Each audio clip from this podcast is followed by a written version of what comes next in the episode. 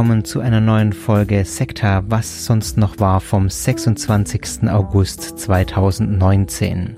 Heute mit den Themen Fünf Tote bei Sekten-Selbstmord in Bayern und Niedersachsen, Universalkirche macht sich in Berlin-Wedding breit, Scientologen locken Mitglieder über Datingportale und einige Worte zum Selbstversuch in einem evangelikalen Familiencamp.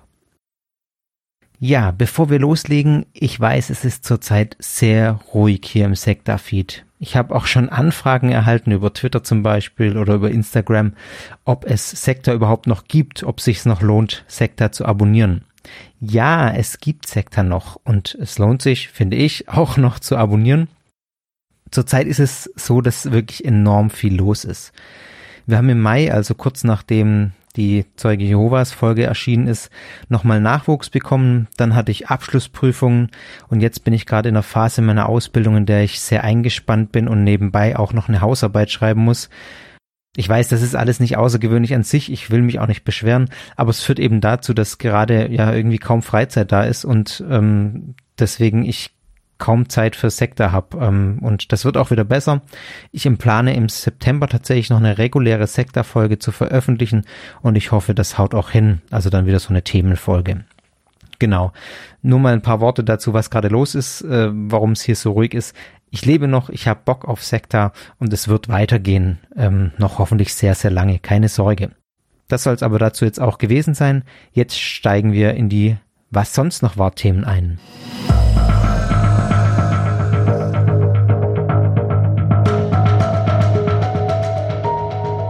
Thema Nummer eins: Fünf Tote bei Sekten-Selbstmord in Bayern und Niedersachsen.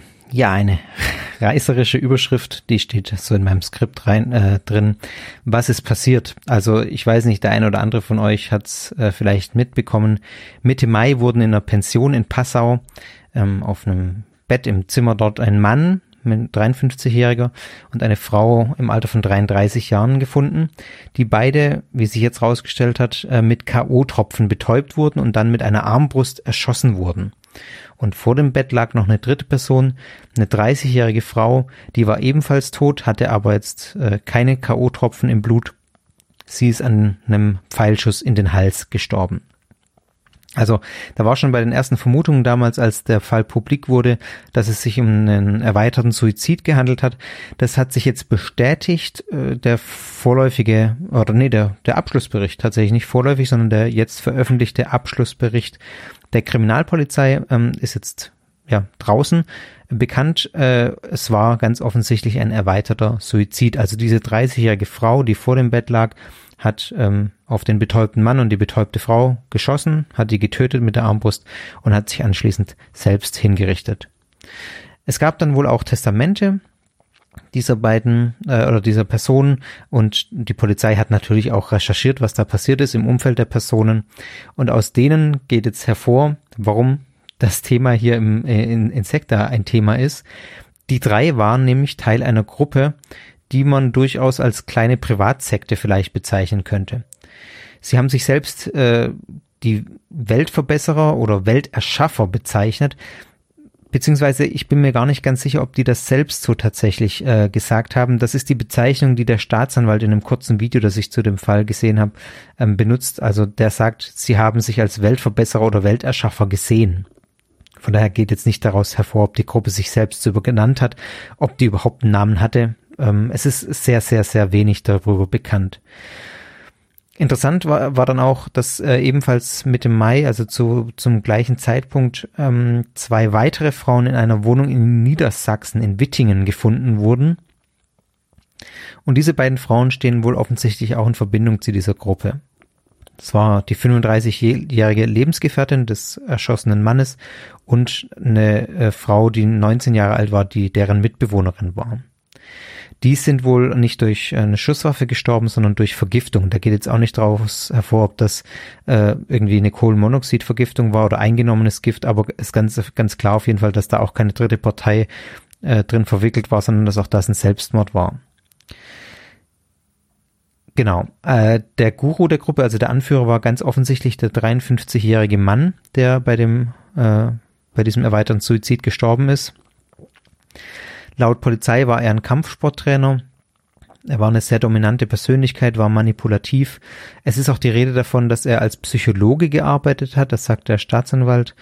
Ähm, ob er tatsächlich jetzt studierter Psychologe war, ist aber unklar. Genau, und die Akte, sagt der Staatsanwalt auch, wird, wird jetzt geschlossen, weil eben kein, keine, weil, ja, kein Täter, keine Täterin da ist. Ja, über diese Gruppe ist wie gesagt enorm wenig bekannt. Also ich berufe mich da auf zwei, drei Medienberichte, ähm, die ich dazu gelesen habe. Viel mehr gibt's dazu nicht und äh, die kommen auch, glaube ich, auch alle aus der gleichen Quelle. Man weiß also gar nicht so richtig, was da los war. Man weiß auch nicht, was die richtig geglaubt haben, was ich natürlich jetzt äh, enorm spannend gefunden hätte, äh, zu wissen, was die für ein Weltbild hatten, was die sich vorgestellt haben, was die geglaubt haben. Das sind Informationen, an die komme ich leider gar nicht ran. Die weiß auch keiner, glaube ich, so richtig. Es ist jedenfalls so, dass es eine sehr abgeschottete Gruppe war. Ich glaube, das kann man aus den Berichten, die ich gelesen habe, schon sagen. Der Mann hat unter dem Einfluss, äh, also hat sehr viel Einfluss auf diese Frauen genommen, hat die um sich herum geschart. Und äh, die Frauen haben ihre sozialen Kontakte dann auch abgebrochen, zum großen Teil, als sie ihm dann sozusagen nachgefolgt sind. Und es gab da wohl auch sexuelle Kontakte. Also das scheint wohl schon relativ klar zu sein. Ja, das Einzige, was ich so gefunden habe, was man vielleicht dazu sagen kann, was die Gruppe geglaubt hat, war, dass sie durch ihren gemeinsamen Tod einen Kreislauf von Wiedergeburten sozusagen unterbricht und dann in einer anderen Zeit und an einem anderen Ort ein neues System erschaffen will. Deswegen nannten sie sich ja auch Welterschaffer. Es ist jetzt allerdings überhaupt nicht klar, ob das ein, auf der Erde ist, an einem anderen Ort, äh, zu einer anderen Zeit oder ob das in einer anderen Galaxie ist da, wie gesagt, da schwimmt man völlig im Leeren und da kann man eigentlich nur spekulieren und auch auf keinerlei Grundlage spekulieren. Mich hat die ganze Geschichte so ein bisschen an, an Heaven's Gate erinnert, äh, den Aufstieg in eine neue Sphäre durch Selbstmord, was in, in Folge zwei von Sekta ja auch äh, Thema war, was deren Weltbild war oder was deren Vorstellung war. Ähm, warum sie sich umgebracht haben, da musste ich ganz spontan dran denken. Auch da ein Guru, der Frauen um sich geschaut hat, äh, nicht nur Frauen natürlich, aber auch ähm, einfach Menschen um sich geschaut hat. Und es gab wohl auch in der Gruppe, die jetzt sich da in Bayern und Niedersachsen das Leben genommen hat, äh, Aussteiger, also es, der es wird in den Berichten eine Aussteigerin erwähnt, auf der sich dann diese Berichte auch ein bisschen berufen, haben die wenigen Infos, die man hat.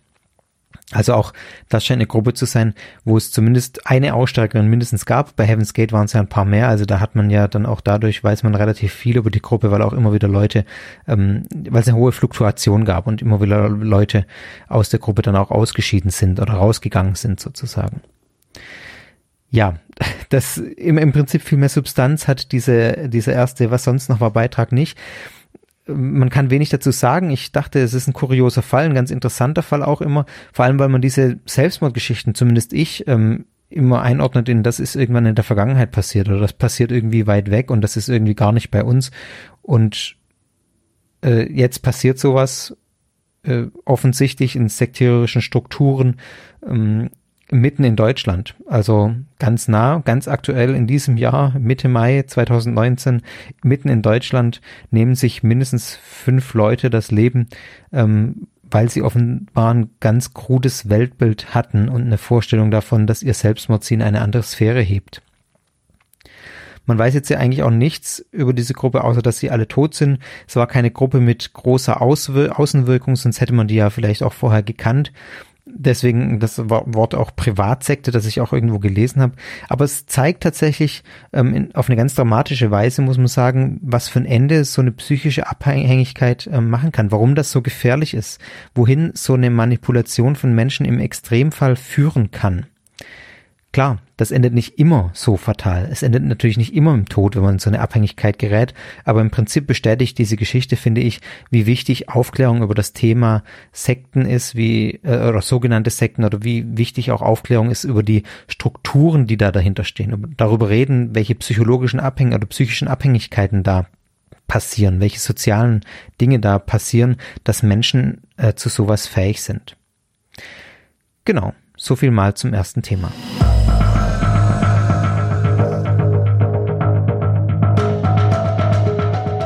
An diesem Sonntag braucht Pastor Vidal keine elf Minuten, um in seinem Gottesdienst auf das Geld zu sprechen zu kommen. Er fragt, ob alle Anwesenden den gelben Umschlag griffbereit haben, indem sie gleich ihre Scheine nach vorne bringen sollen. Zehn Prozent von allem was sie seit dem letzten Mal eingenommen haben. Die zehn Prozent seien Pflicht, also nicht freiwillig. Gott verlange es so. Optisch würde Pastor Vidal in der blauen Krawatte und dem weißen Hemd gut hinter den Schalter einer Bankfiliale passen. Minutenlang predigt er über die Notwendigkeit des Geldgebens. Er nennt es einen Akt der Treue gegenüber Gott, vergleichbar mit einer Ehe, in der man vor seinem Partner doch ebenfalls Treue erwarte. Damit keine Missverständnisse aufkommen, stellt Vidal noch einmal klar, dass die Spenden der 10% aber bitte nicht zu verwechseln sind mit jenen Geldspenden, die später noch als zusätzliche Opfergaben eingesammelt werden. Für die Opfergaben sind dann die weißen Briefumschläge vorgesehen. Was hat es mit dieser beschriebenen Szene auf sich? Ich möchte etwas weiter ausholen. Was da eben beschrieben wurde, stammt aus einem Artikel ähm, der, des Tagesspiegel. Und zwar war der Autor dieses Artikels, dieser Reportage in einem Gottesdienst der Universalkirche des Königreiches Gottes. Diese Universalkirche, wie ich sie jetzt kurz nennen werde, ist eine charismatische Freikirche, die aus Brasilien stammt. Und die gerade beschriebene Szene, die hat sich nicht etwa in Brasilien weit weg abgespielt, sondern in der Nazarethkirche mitten in Berlin-Wedding. Dort gibt es nämlich eine Gemeinde der Universalkirche. Außen an der Kirche steht in großen Schriftzug Hilfszentrum. Und das Ganze ist nicht unproblematisch. Die Universalkirche ist seit ungefähr 2016 in der Kirche dort eingemietet. Ich kenne die selber, ich habe ja mal in Berlin gewohnt und da ist mir die Kirche auch schon aufgefallen. Also die ist sehr prominent in Wedding platziert. Und die Universalkirche, ja, wie gesagt, seit 2016 dort in dieser Kirche und bezeichnet den Ort als nationalen Hauptsitz. Also sozusagen als Deutschlandzentrale, könnte man sagen. Und äh, das zeigt schon, es ist nicht die einzige Kirche dieser Art in Deutschland, sondern es gibt ähm, da noch mehr Gemeinden der Universalkirche. Dazu äh, sage ich gleich noch was. Der Tagesspiegel berichtet, ähm, dass dieses Kirchengebäude, die ja, Nazarethkirche in Wedding äh, jetzt von der Universalkirche gekauft werden soll. Also diese Freikirche möchte dieses Kirchengebäude kaufen. Und der Bezirk Wedding wiederum will das verhindern. Der Bezirksbürgermeister äh, Stefan von Dassel von den Grünen, der hat dem Tagesspiegel gesagt, dass äh, schon diese Praxis des massiven Spendeneintreibens, ähm, die ihr gerade gehört habt, äh, darauf hindeutet, dass so eine Kirche, also Zitat jetzt, eine solche Kirche weder für den Leopoldplatz noch den Bezirk eine positive Entwicklung befördern würde. Leopoldplatz ist der Platz, an dem die Kirche im Wedding steht. Ja, also man sieht dem Ganzen mit sehr großer Skepsis entgegen, diesem geplanten Kauf des Kirchengebäudes. Für die Kirche ist dieser Bau im Wedding tatsächlich ein Prestigeobjekt, die steht äh, seit Ende des 19. Jahrhunderts schon dort und wurde dann lange von der evangelischen Kirche genutzt und aber schon vor 26 äh, Jahren inzwischen 1993 an die Freikirche Gemeinde Gottes verkauft. Ich weiß nicht, ob euch Gemeinde Gottes was sagt. Das ist eine pfingstlerische Freikirche, die relativ klein ist in Deutschland mit etwas über 3000 Mitgliedern. Diese äh, Freikirche gibt es schon sehr lange. Die reiht sich auch ein in, ganz viele Freikirchen, die es so äh, landesweit gibt und ist im Prinzip jetzt nichts Außergewöhnliches. Das ist jetzt auch nicht das Thema hier, aber man kann sagen, das ist im Prinzip in, in Anführungszeichen eine normale pfingstlerische Freikirche. Mit all ihren Problemen, die das auch hat will ich äh, an der Stelle auch kurz sagen, aber ähm, genau, das ist jetzt nichts Dramatisches. Die Gemeinde Gottes, die will diese Immobilie ja jetzt loswerden. Und da sieht die äh, Universalkirche natürlich ihre Chance, seit drei Jahren da eingemietet und jetzt will sie das Gebäude kaufen. Und der Bezirk will das verhindern. Ähm, und es gibt da tatsächlich wohl eine Möglichkeit, wie der Bezirk das verhindern kann. Man könnte ja denken, ein Gebäudeverkauf ist jetzt nichts, wo der Bezirk irgendwas mitzureden hat, aber tatsächlich gibt's wohl in dem Kaufvertrag aus dem Jahr 1993, als der Bezirk die Kirche verkauft hat an die Gemeinde Gottes, ähm, da so berichtet zumindest der Tagesspiegel, gibt es eine Klausel, dass die Gemeinde Gottes die Kirche nur weiterverkaufen darf, wenn das Land Berlin zustimmt. Und sollte die Gemeinde Gottes gegen den Willen des Bezirks verkaufen, dann könnte das Land, auch so steht es wohl im alten Vertrag, von seinem damaligen Verkauf zurücktreten und müsste dann den damaligen Preis von umgerechnet 440.000 Euro zurückzahlen. Ja, es ist eine Menge Geld und Berlin ist bekanntlich nicht gerade reich. Ähm, und es ist so, dass sich die Universalkirche auch gar nicht zu den Plänen äußert. Äh, die Stadt hingegen schon. Also im Wedding ist man da äh, ja offener und man macht wohl schon recht konkrete Pläne. Denn auch wieder Zitat aus dem Tagesspiegel, auf den sich jetzt auch dieser Beitrag hier bei was sonst noch war hauptsächlich bezieht.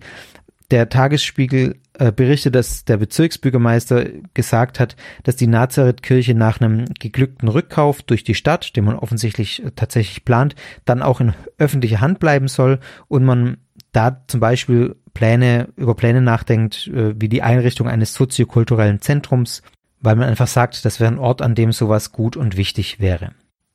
Es bleibt also spannend, wie es, ja, wie es hier weitergeht. Die Universalkirche wird man so sicher nicht ganz los, denn die kann sich ja einfach woanders einmieten. Ich meine, äh, da, da wird sich schon was finden. Aber man würde ihr auf jeden Fall diese prominente Stellung durch das Gebäude verwehren. Soweit mal die aktuelle Geschichte. Ich möchte aber tatsächlich hier an der Stelle jetzt mal noch ein paar mehr Worte über die Universalkirche sagen und dann auch zum Schluss noch, was ich von dieser Geschichte halte. Die Universalkirche des Königreichs Gottes ist schon ein paar Jahre alt, allerdings ja jetzt auch wieder nicht so alt, sondern wurde 1977 von einem Mann namens Edir Macedo gegründet oder Macedo, ich weiß es nicht genau, ich bin kein äh, Portugiese.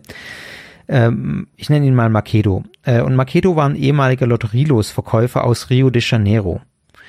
Und seine Anhänger, die verehren ihn heute als den größten Evangelisten des Jahrhunderts, wie könnte es anders sein? Und er selbst nennt sich äh, Bischof. Makedo ist nicht nur Kirchenoberhaupt, sondern er leitet mittlerweile auch ein gigantisches Firmenimperium und zu diesem Imperium gehören Dutzende Fernsehsender und auch Radiokanäle. So zum Beispiel ist da auch ein Sender dabei, der nennt sich TV Record und ist das ist einer der wichtigsten Fernsehsender in Brasilien. Und seit Makedo den übernommen hat, laufen da dann nicht nur die Telenovelas und die Shopping-Formate, sondern auch tatsächlich seine frommen Botschaften, seine ja, Fernsehpredigten. Makedo ist auch kein armer Mann. Das Magazin Forbes schätzt das Vermögen äh, des Kirchengründers auf 820 Millionen Euro.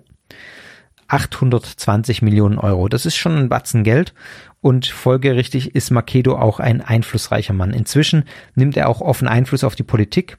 Bei der vergangenen Präsidentschaftswahl zum Beispiel hatte den extrem rechten Kandidaten äh, Bolsonaro unterstützt, der jetzt tatsächlich auch seit Anfang 2019 im Amt ist. Und mit diesem Fernsehsender TV Record äh, ist es tatsächlich so wie Fox News in den USA. TV Record äh, hofiert Bolsonaro, macht Politik für ihn, ähnlich wie Fox News in den USA das mit Donald Trump eben macht. Nicht nur der Kirchengründer ist äh, stinkereich, sondern auch die Universalkirche hat dank der ständigen Spenden ihrer Mitglieder tatsächlich ähm, ein riesigen Reichtum aufgebaut. Am besten sehen lässt sich das tatsächlich in Sao Paulo. Sao Paulo, ja, in dieser äh, ja, Wirtschaftsmetropole hat die Kirche vor ungefähr fünf Jahren einen gigantischen Tempel errichtet.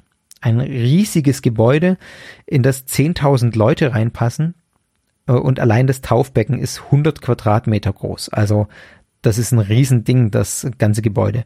Und dieser Bau ist nicht einfach nur irgendein Tempelbau, sondern das soll tatsächlich die Kopie des Jerusalemer Tempels sein von König Salomo. Also dieser, ja, fast schon legendäre erste Tempel, der im sechsten Jahrhundert vor Christus bei der Eroberung der Stadt durch die Neubabylonier zerstört worden ist. Und äh, Fun Fact am Rande, weiß nicht, wie witzig dieser Fun Fact ist, aber für die Fassade hat Makedo extra Quader aus einem Steinbruch in Israel importiert. Ähm, ja, also unfassbar, was da an Geld reingesteckt wurde in dieses Gebäude. Auf dem Dach gibt's dann auch noch einen Hubschrauberlandeplatz, ich glaube auf dem Nebengebäude, nicht auf dem Gebäude selber. Und dann gibt's noch einen kleinen Olivenhain nebendran, der an den Garten Gethsemane erinnern soll. Also, äh, Universalkirche des Reiches, Königreichs Gottes, äh, der Gründer Stinkereich, die Kirche, die Freikirche auch stinkereich, alles finanziert über die Spenden der Mitglieder und natürlich dann im Laufe des Entstehens auch über ähm, das riesige Firmenimperium des, Gründ Firmenimperium des Gründers. Schätzungen zufolge hat die Universalkirche heute ungefähr acht Millionen Anhänger weltweit.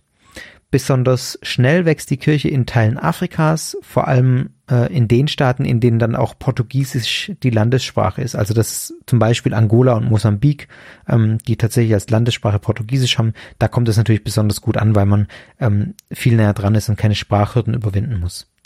In Deutschland gibt es die Universalkirche in elf Städten, also es gibt elf Standorte Berlin, habe ich gerade schon genannt, dann noch Dortmund, Frankfurt, Hamburg, Köln, München, Nürnberg, Stuttgart, Aschaffenburg, Bremen und Karlsruhe. Damit seien alle genannt. Und die Universalkirche ist besonders bei Menschen mit brasilianischen oder portugiesischen Vorfahren beliebt. Auch ähm, wenig verwunderlich, weil auch hier natürlich die Sprach, äh, die Nähe der Sprache einfach ist. Es ist jetzt auch nicht per se außergewöhnlich, dass es in Brasilien oder in Lateinamerika so eine ja, enorm charismatische Kirche gibt oder so evangelikal charismatische Kirche. Das wird auch nochmal ein anderes Thema sein, Evangelikalismus, Charismatismus. Ähm, jedenfalls ist das eigentlich die Form, würde ich mal sagen, die weltweit im Christentum ja zumindest sehr, sehr weit verbreitet ist, gerade in Lateinamerika und in großen Teilen Afrikas auch. In diesen Gemeinden äh, wird die Bibel in der Regel sehr wörtlich ausgelegt, also man hat ein sehr wörtliches Bibelverständnis es finden Heilungen statt, also Heilungsgottesdienste. Äh, und auch die Dämonisierung von Krankheiten zum Beispiel spielt eine große Rolle. Also das heißt, dass Krankheiten auf den, ich sag mal, Befall von Dämonen zurückgeführt werden. Also man hat einen Dämon und, oder Dämon und ist deswegen krank. Und der muss dann folgerichtig ja in dem Weltbild ausgetrieben werden. Äh, also Exorzismus praktisch. In gerade Lateinamerika und Brasilien spielen ähm, ja diese Kirchen auch eine große Rolle. Die vereinen auch oft äh, ja politisch konservative bis sogar dezidiert rechte Haltungen ähm, in sich, also wie jetzt auch diese Universalkirche zum Beispiel auch durch die Unterstützung dieses ähm, äh, rechten Präsidenten. Es gibt aber nur wenige ja der Freikirchen, die tatsächlich so wenig Hehl aus ihren finanziellen Absichten machen wie die Universalkirche und dabei auch so erfolgreich sind. Also äh, ein Anhänger der Universalkirche zum Beispiel ist inzwischen Bürgermeister von Rio de Janeiro und hat jetzt dem Karneval äh, den Kampf angesagt dort in Rio. Also die Universalkirche, die versteckt auch nicht, dass sie finanzielle Absichten hat. So verstehe ich das zumindest, was ich jetzt alles so gelesen habe. Natürlich wird das alles eingebettet in deren Weltbild, Glaubensbild, aber äh, es ist schon ganz klar, dass, äh, dass die einfach finanziell es auf die Leute abgesehen haben. Es gibt auch bis zu vier Gottesdienste täglich. Also ich war mal auf dieser Webseite von der Universalkirche, ähm, ich glaube hilfszentrum.de oder so, ich keine Ahnung, ich verlinke es nochmal in den Show Notes, wie die Webseite genau heißt. Also auch wochentags äh, finden da Gottesdienste statt, bis zu viermal täglich. Also das ist ein enormes Pensum, das die da abarbeiten. Ich würde sagen, wenn man es in aller Kürze jetzt äh, zusammenfassen will, viele Dinge, die diese Universalkirche lehrt, die findet man so gleich oder zumindest ähnlich in ganz vielen anderen charismatischen Freikirchen auch. Ich habe es schon angesprochen, diese Dämonisierung von Krankheiten, Dämonen sind verantwortlich für die menschlichen Krankheiten und die daraus folgenden Heilungsveranstaltungen oder Exorzismen, Dämonenaustreibungen, wie man das auch immer nennen will, das ist in der Form, sage ich mal, nicht ungewöhnlich. Ich sehe das enorm kritisch, nicht falsch verstehen. Äh, ich, ich habe da ganz, ganz große Vorbehalte und Probleme damit, aber es ist in charismatischen Kreisen nicht ungewöhnlich, dass es so etwas gibt. Dann auch dieses sehr, meiner Ansicht nach, enge Bibelverständnis, also dass die Bibel wörtlich als Gottes Wort verstanden wird. Daraus ergeben sich diverse ethische, moralische Regeln, ähm, die dann die Gläubigen da ableiten, äh, die ich sehr kritisch sehe. Ich denke, das ist schon öfter hier im Podcast auch durchgeschimmert, dass ich da ein anderes Bibelverständnis habe. Bekanntestes ist wahrscheinlich, dass die Homosexualität abgelehnt wird als Sünde, dass auch oft diese angebliche Heilung von der Homosexualität ähm, propagiert wird und äh, gefordert wird. Also das ist was, was man in konservativ-christlichen Kreisen oft findet und entsprechend auch in der charismatischen Bewegung, würde ich sagen, enorm verbreitet ist.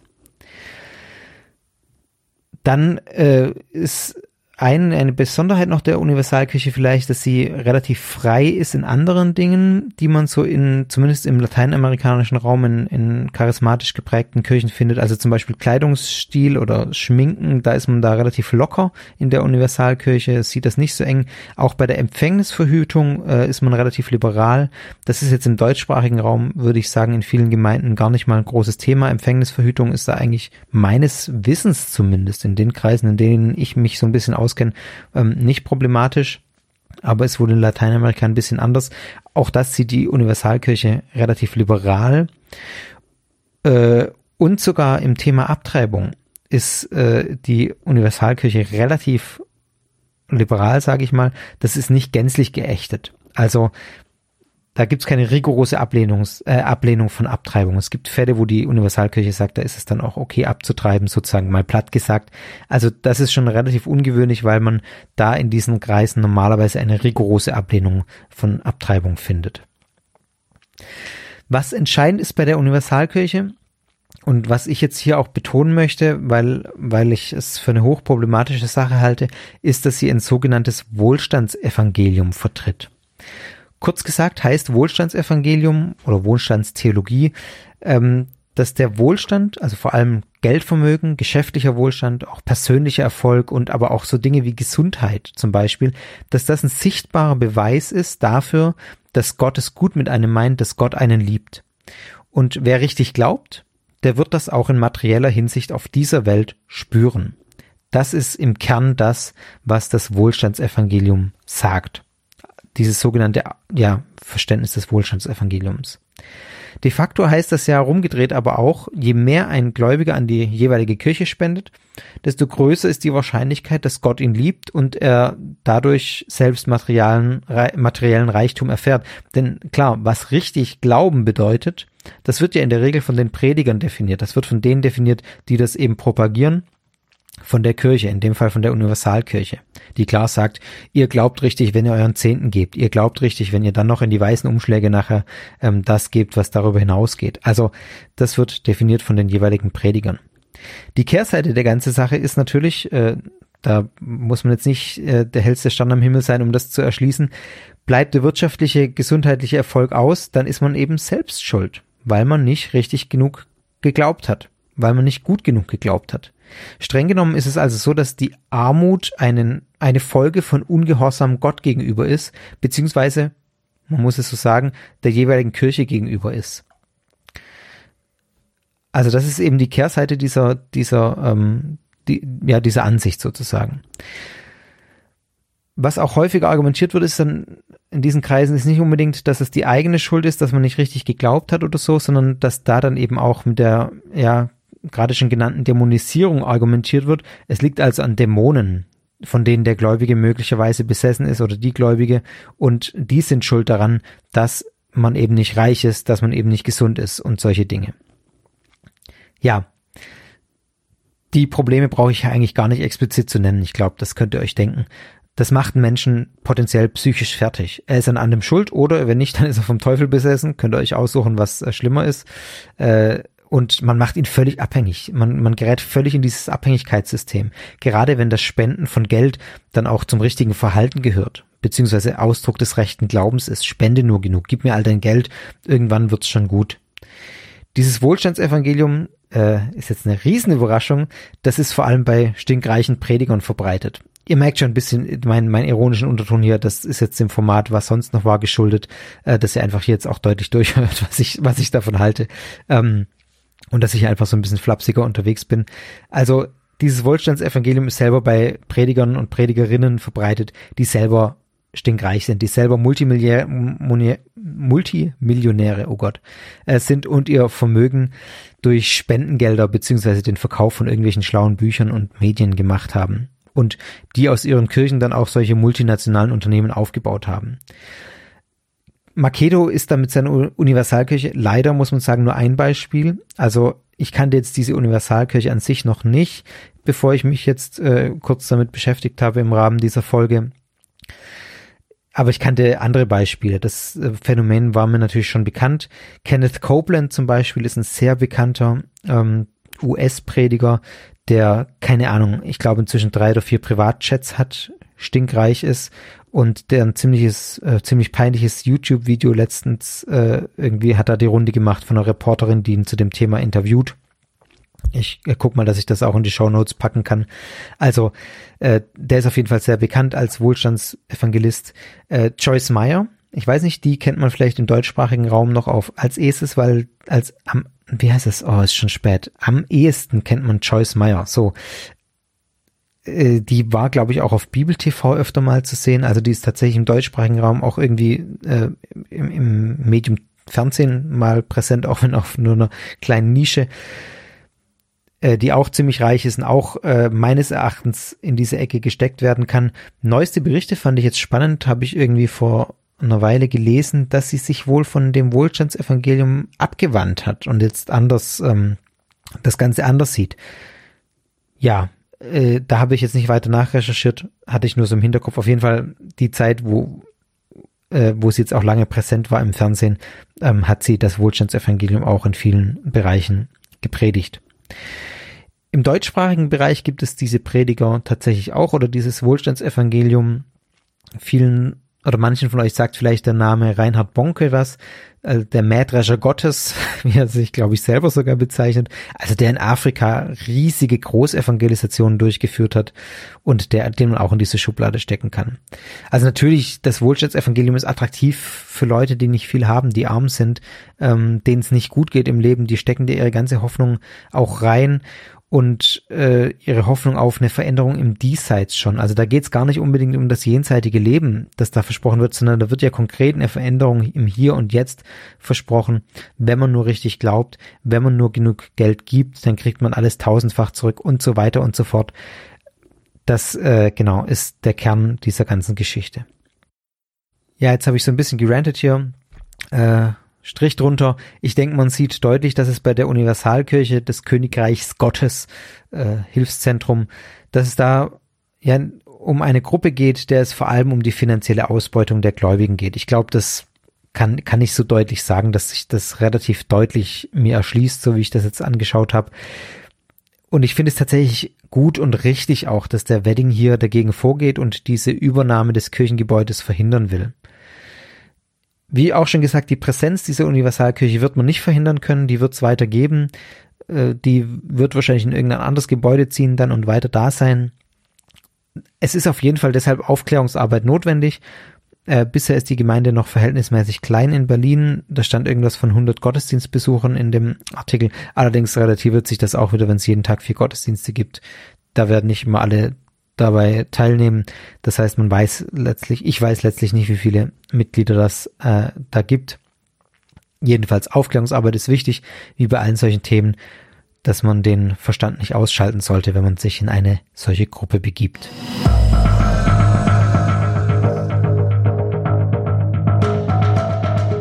Dann habe ich noch eine kurze Meldung zum Thema Scientology für euch.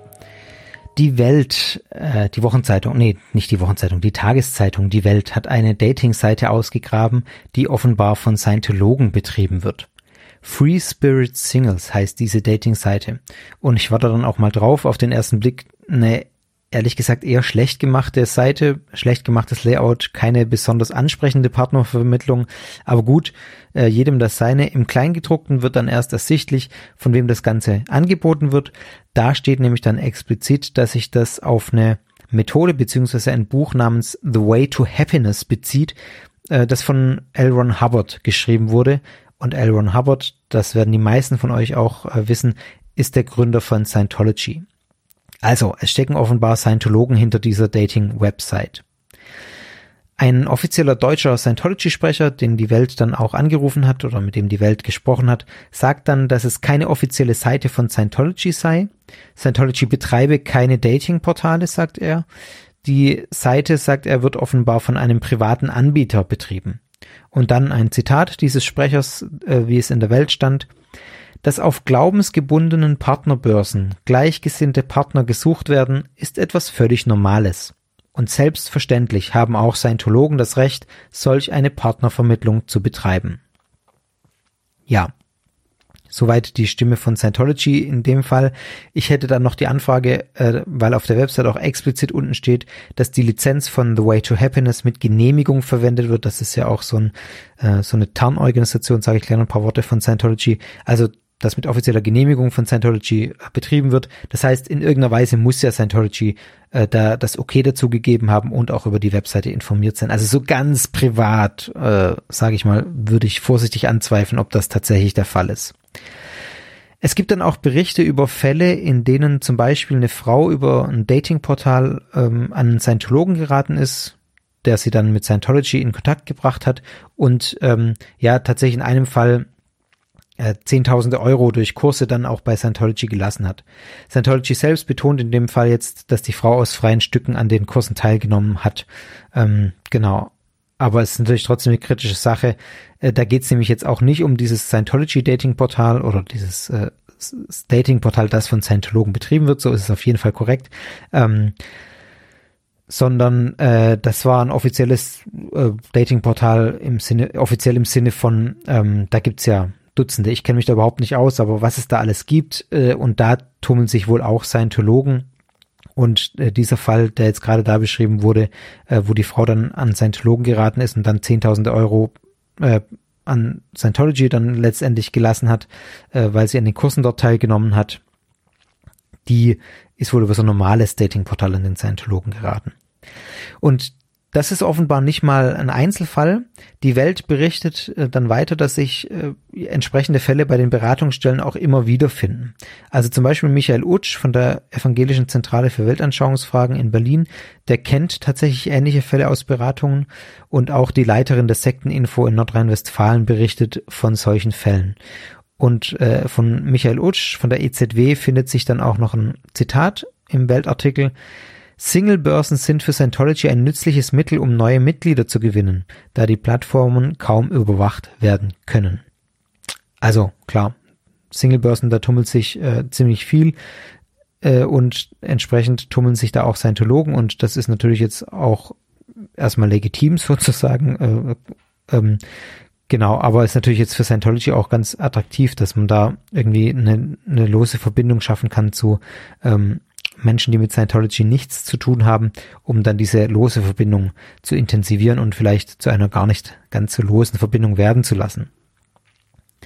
Auch wenn also Free Spirit Singles keine offizielle Plattform von Scientology ist, kann man sich doch ganz gut vorstellen, dass es der Organisation entgegenkommt oder gelegen kommt, wenn ihre Mitglieder sich auf solchen Plattformen tummeln weil es eben eine attraktive Form der Mitgliederwerbung ist. Eine unbedarfte Person, die verliebt sich dann in ein Mitglied und schwupps, ist es dann auch schon irgendwie passiert. Ähm, und äh, das, die unbedarfte Person ist dann auch nicht mehr so unbedarft und hängt dann bei Scientology drin und lässt ihr Geld dort. Ob es da explizite Anweisungen gibt, kann man natürlich äh, nicht sagen. Das, äh, da, da hüte ich mich auch davor, irgendwas zu behaupten, irgendwas zu sagen, das weiß man nicht. Und das funktioniert ja auch ganz ohne diese Anweisungen. Was man an diesem Fall, finde ich, ganz schön sieht, an diesem Free Spirit Singles Fall, auch wenn diese Dating-Plattform jetzt nicht unbedingt ein offizielles Angebot von Scientology ist, man arbeitet bei Scientology mit sogenannten Tarnorganisationen. Das ist auch tatsächlich so, dass das der Bundesverfassungsschutz, heißt das so? Nee, nicht Bundesverfassungsschutz, einfach nur Verfassungsschutz, ähm, sagt, äh, und auch je, alle Beobachter sagen, dass es eben solche sogenannten Tarnorganisationen von Scientology gibt. Damit bezeichnet man Organisationen, die verschleiern, dass dahinter Scientology steht. Die diese Organisationen, die wirken erstmal auf den ersten Blick unverdächtig und erst wenn man sich genauer damit beschäftigt, stellt man fest, dass Scientology dahinter steckt. Ein paar Beispiele nenne ich mal. Zum Beispiel gibt es eine Association for Better Living and Education, also Lebensverbesserungs- und Bildungsassoziation. Dann die Kampagne Sag Nein zu Drogen, Sag Ja zum Leben, die auch hier in Deutschland aktiv ist. Das ist auch von Scientology. Die Initiative Jugend für Menschenrechte e.V., also auch erstmal was, was ganz gut klingt. Dann, was ich gerade schon gesagt habe, der Weg zum Glücklichsein, was auch auf dieser Dating-Plattform propagiert wird. Und dann gibt's noch den Verlag New Era Publications International, ähm, der auch von Scientology stammt. Also das sind, sind so ein paar Beispiele für Organisationen, bei denen nicht auf den ersten Blick ersichtlich ist, dass dahinter Scientology steckt. Entsprechend gibt's auch noch zwei weitere Meldungen, die ich jetzt in den letzten Wochen auch noch gelesen habe. Eine vom 9. August im NDR. Da äh, warnt der Hamburger Verfassungsschutz vor einem Infostand von Scientology, der sich äh, genau ja hinter so einer Tarnorganisation versteckt. Damit, da geht es nämlich genau um diese Sag Nein zur Drogenkampagne. Ähm, ein Infostand dieser Kampagne, äh, wo man überhaupt nicht sieht, dass da von Scientology ist, sondern äh, dass tatsächlich Mitgliederwerbung ist, ohne dass es ersichtlich ist. Und dann jetzt ganz frisch vor ein paar Tagen, am 24. August im SWR, ähm, warnt die Stadtverwaltung in Günzburg vor Scientology Werbebroschüren. Ähm, da geht es um diesen Weg zum Glücklichsein, also so ein Lebenshilfe-Flyer, der in in Briefkästen, in Geschäften und in Lokalen verteilt worden ist und der auch ähm, erst beim Blick ins Kleingedruckte Impressum äh, zeigt, dass dahinter die Ideen von L. Ron Hubbard stehen. Und auch nicht Scientology erwähnt wird, sondern nur der Name L. Ron Hubbard. Den können ja auch nicht alle sofort zuordnen. Es ist also eigentlich gar nicht überraschend, dass Scientologen auch auf Datingportalen vorgehen. Es passt eigentlich 100% in dieses Schema ähm, dass man so ein bisschen verschleiert, wer man ist, dass man ein bisschen nicht ganz offensichtlich sagt, wo man herkommt, was man für eine Weltanschauung hat. Ich finde es wichtig, immer wieder darüber aufzuklären. Es ist ja auch gut, dass in Deutschland beim Schlagwort Scientology eigentlich schon bei jedem in Deutschland erstmal die Alarmglocken klingeln oder bei vielen, sage ich mal. Ähm, die Organisation hat es hierzulande seit Jahren sehr, sehr schwer, eben wegen, auch wegen der Aufklärungsarbeit, die hierzulande passiert. Der Bayerische Verfassungsschutz zum Beispiel schätzt die Mitgliederzahl in Deutschland auf rund 4000. Der engere Kreis ist dann natürlich dann noch deutlich geringer, deutlich weniger. Scientology selbst äh, spricht von 12.000 Mitgliedern. Ja, also man sieht, äh, selbst wenn die Scientology-Zahlen stimmen würden, 12.000 ist zwar eine Hausnummer, aber ist äh, deutschlandweit gesehen sehr gering. Und es ist schon dazu, davon auszugehen, dass eher die Beobachterzahlen stimmen vom Verfassungsschutz mit 4.000. Ja, soweit mal an dieser Stelle dazu. Zu Scientology wird es auf jeden Fall mal noch eine eigene Folge geben.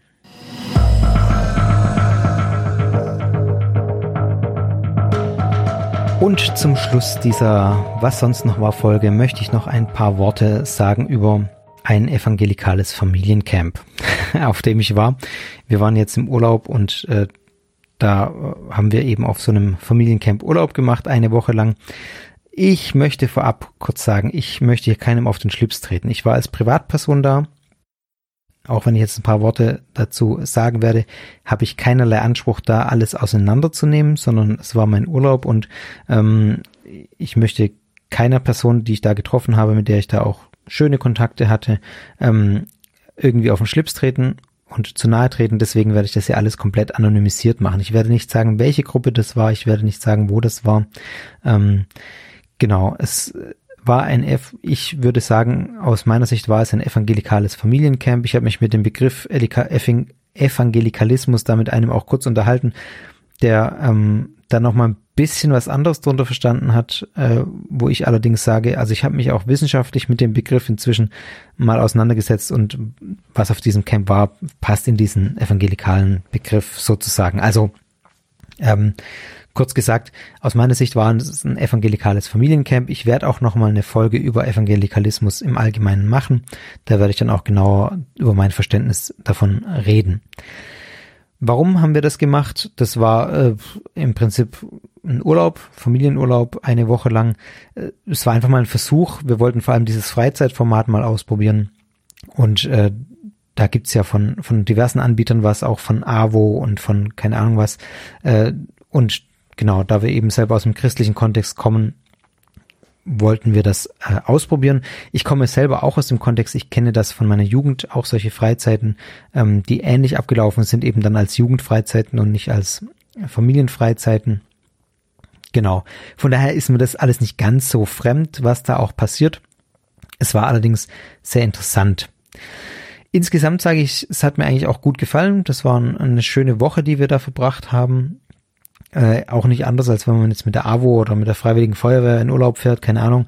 Ähm, ich war auch mal als Jugendlicher auf einem AWO, äh, auf einer AWO-Freizeit. Also da dann eben ohne den weltanschaulichen Überbau, aber im Prinzip ist das vergleichbar.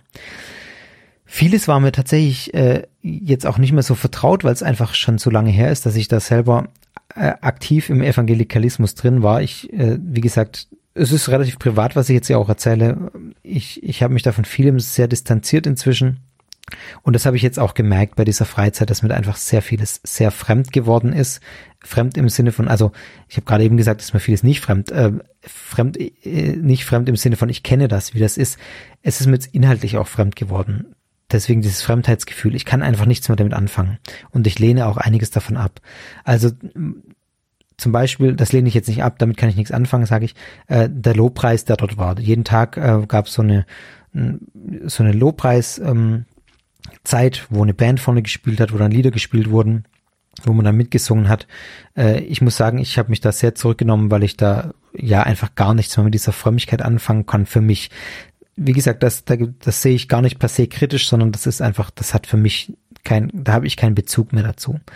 Was mich dann auch, äh, was mir auch wirklich fremd geworden ist, ist diese dauernde Betonung der persönlichen Jesus-Beziehung. Das ist im evangelikalen Kontext auch sehr deutlich, ähm, diese Frömmigkeitsrichtung, dass diese persönliche Beziehung zu Jesus so wichtig ist. Ähm, und dass auch, wie nah man ist an Jesus, wie weit weg ist man von Jesus. Solche Dinge, dieser Sprachgebrauch einfach, der mich schon öfter irritiert hat, wo ich einfach auch gemerkt habe, nee, damit kann ich einfach, das ist nicht mehr meins, damit kann ich nicht mehr, ähm, nicht mehr was anfangen, das ist nicht mehr meine Frömmigkeit. Genau, das war, waren so die Punkte, die, äh, die ich jetzt nicht per se kritisch sehe, sondern wo ich einfach sage, das, ja, das passt einfach nicht zu mir, damit kann ich nichts anfangen. Es gab auch Punkte, die ich tatsächlich problematisch gesehen habe. Ähm, wie gesagt, ich will jetzt hier keinem auf den, ähm, auf den Schlips treten, aber ich muss doch einen Punkt ansprechen, äh, der mich sehr gestört hat, schon bei der ersten Bibelarbeit, äh, wo, wo dieses Weltbild der Satan versucht, uns Christen vom Glauben abzuhalten, so ein bisschen durchgeschimmert ist. Das war nicht durchweg der Fall, das war auch nicht präsent die ganze Woche, aber das ist doch bei einigen Personen in gewissen Äußerungen durchgeschimmert, äh, durchgekommen, dass sie das so sehen. Also dieser, dieser Kampf des Satans gegen Gott, der in der unsichtbaren Welt im Hier und Jetzt stattfindet. Das ich schon tatsächlich kritisch finde. Also wo ich dann schon ein paar Mal geschluckt habe. Ähm, wie gesagt, das wurde leider in Gesprächen dann danach auch nicht mehr thematisiert und ich war da jetzt auch im Urlaub und wollte nicht da die ganze Zeit meine kritischen Anfragen da äh, raushauen. Von daher habe ich das einfach mal so wahrgenommen. Das ist mir jetzt auch nicht unbekannt. Wie gesagt, äh, das ich kenne auch Leute, die das tatsächlich so sehen. Äh, jetzt noch mehr nach der Woche. Äh, genau, aber da, da musste ich schon ein paar Mal schlucken. Und dann auch äh, in vielen Gesprächen relativ ja strenges Bibelverständnis habe ich vorhin auch schon mal angedeutet, dass ich das finde, dass sich daraus problematische Ansichten ergeben. Ähm, auch zum Beispiel Thema Homosexualität. Wobei da jetzt explizit gesagt werden muss, auf diesem Familiencamp gab es in dem Punkt zumindest eine Vielfalt. Also äh, gerade auch im Bereich Homosexualität haben wir einmal explizit drüber gesprochen gab es unterschiedliche Ansichten äh, zu dem Thema. Ich äh, habe da eine sehr, sehr liberale Haltung. Eine, äh, ich habe damit überhaupt gar kein Problem. Ich sehe das Problem gar nicht, sozusagen. Ich finde, es sollte eigentlich kein Thema sein. Ähm, das ist bekannt, dass es das in den Kreisen eben nicht so einfach ist. Aber auch da gab es andere, die meine Ansicht vertreten haben, zum Beispiel auf diesem Camp jetzt, auf diesem evangelikalen Camp. Und es gab eine Vielfalt und man hat sich auch stehen gelassen. Und es wurde ja die Ansicht vertreten, dass es eben kein zentrales Thema des Christentums sein sollte, sich darüber Gedanken zu machen. Und das äh, finde ich ist eigentlich auch ja ein ganz gutes, äh, ganz gute Ansicht, weil es eben kein Thema sein sollte. Wir sind alle Menschen und jeder hat seine Sexualität. Punkt. Das ist gut so und es ist völlig wurscht und es geht keinen Mensch was an. Punkt. Insgesamt, äh, ich will jetzt auch gar nicht so viel drüber reden. Ich merke gerade auch beim Reden, ähm, dass ich mich nicht so ganz wohl damit fühle, hier äh, so, ja, das alles breit zu treten.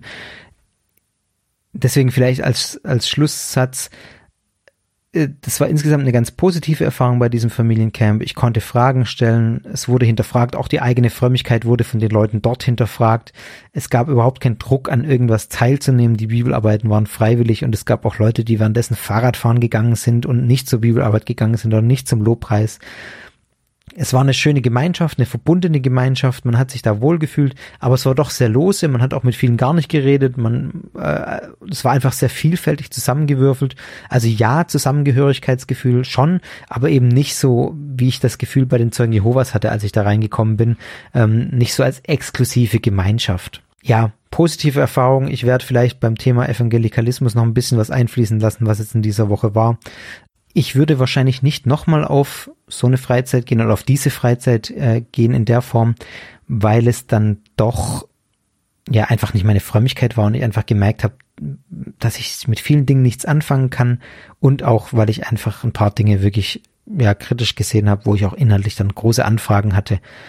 Genau, deswegen würde ich mir vermutlich was suchen, was besser zu mir passt beim nächsten Mal.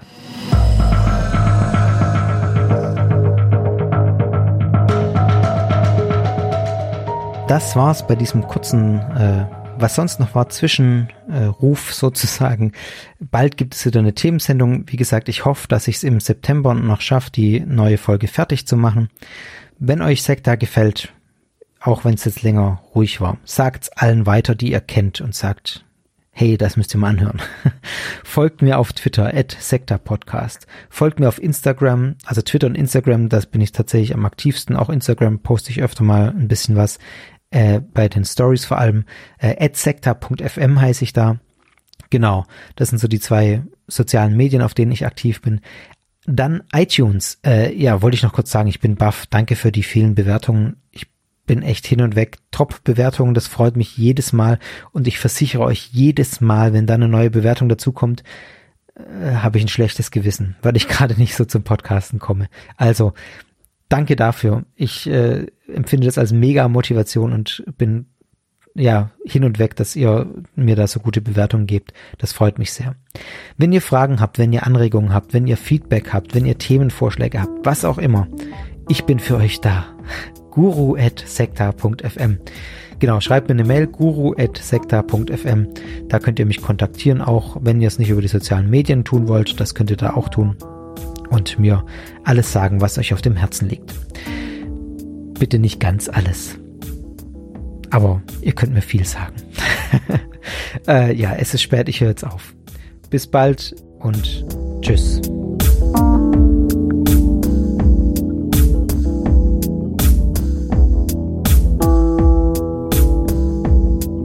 Sektor ist Teil des Ruach Jetzt Netzwerks.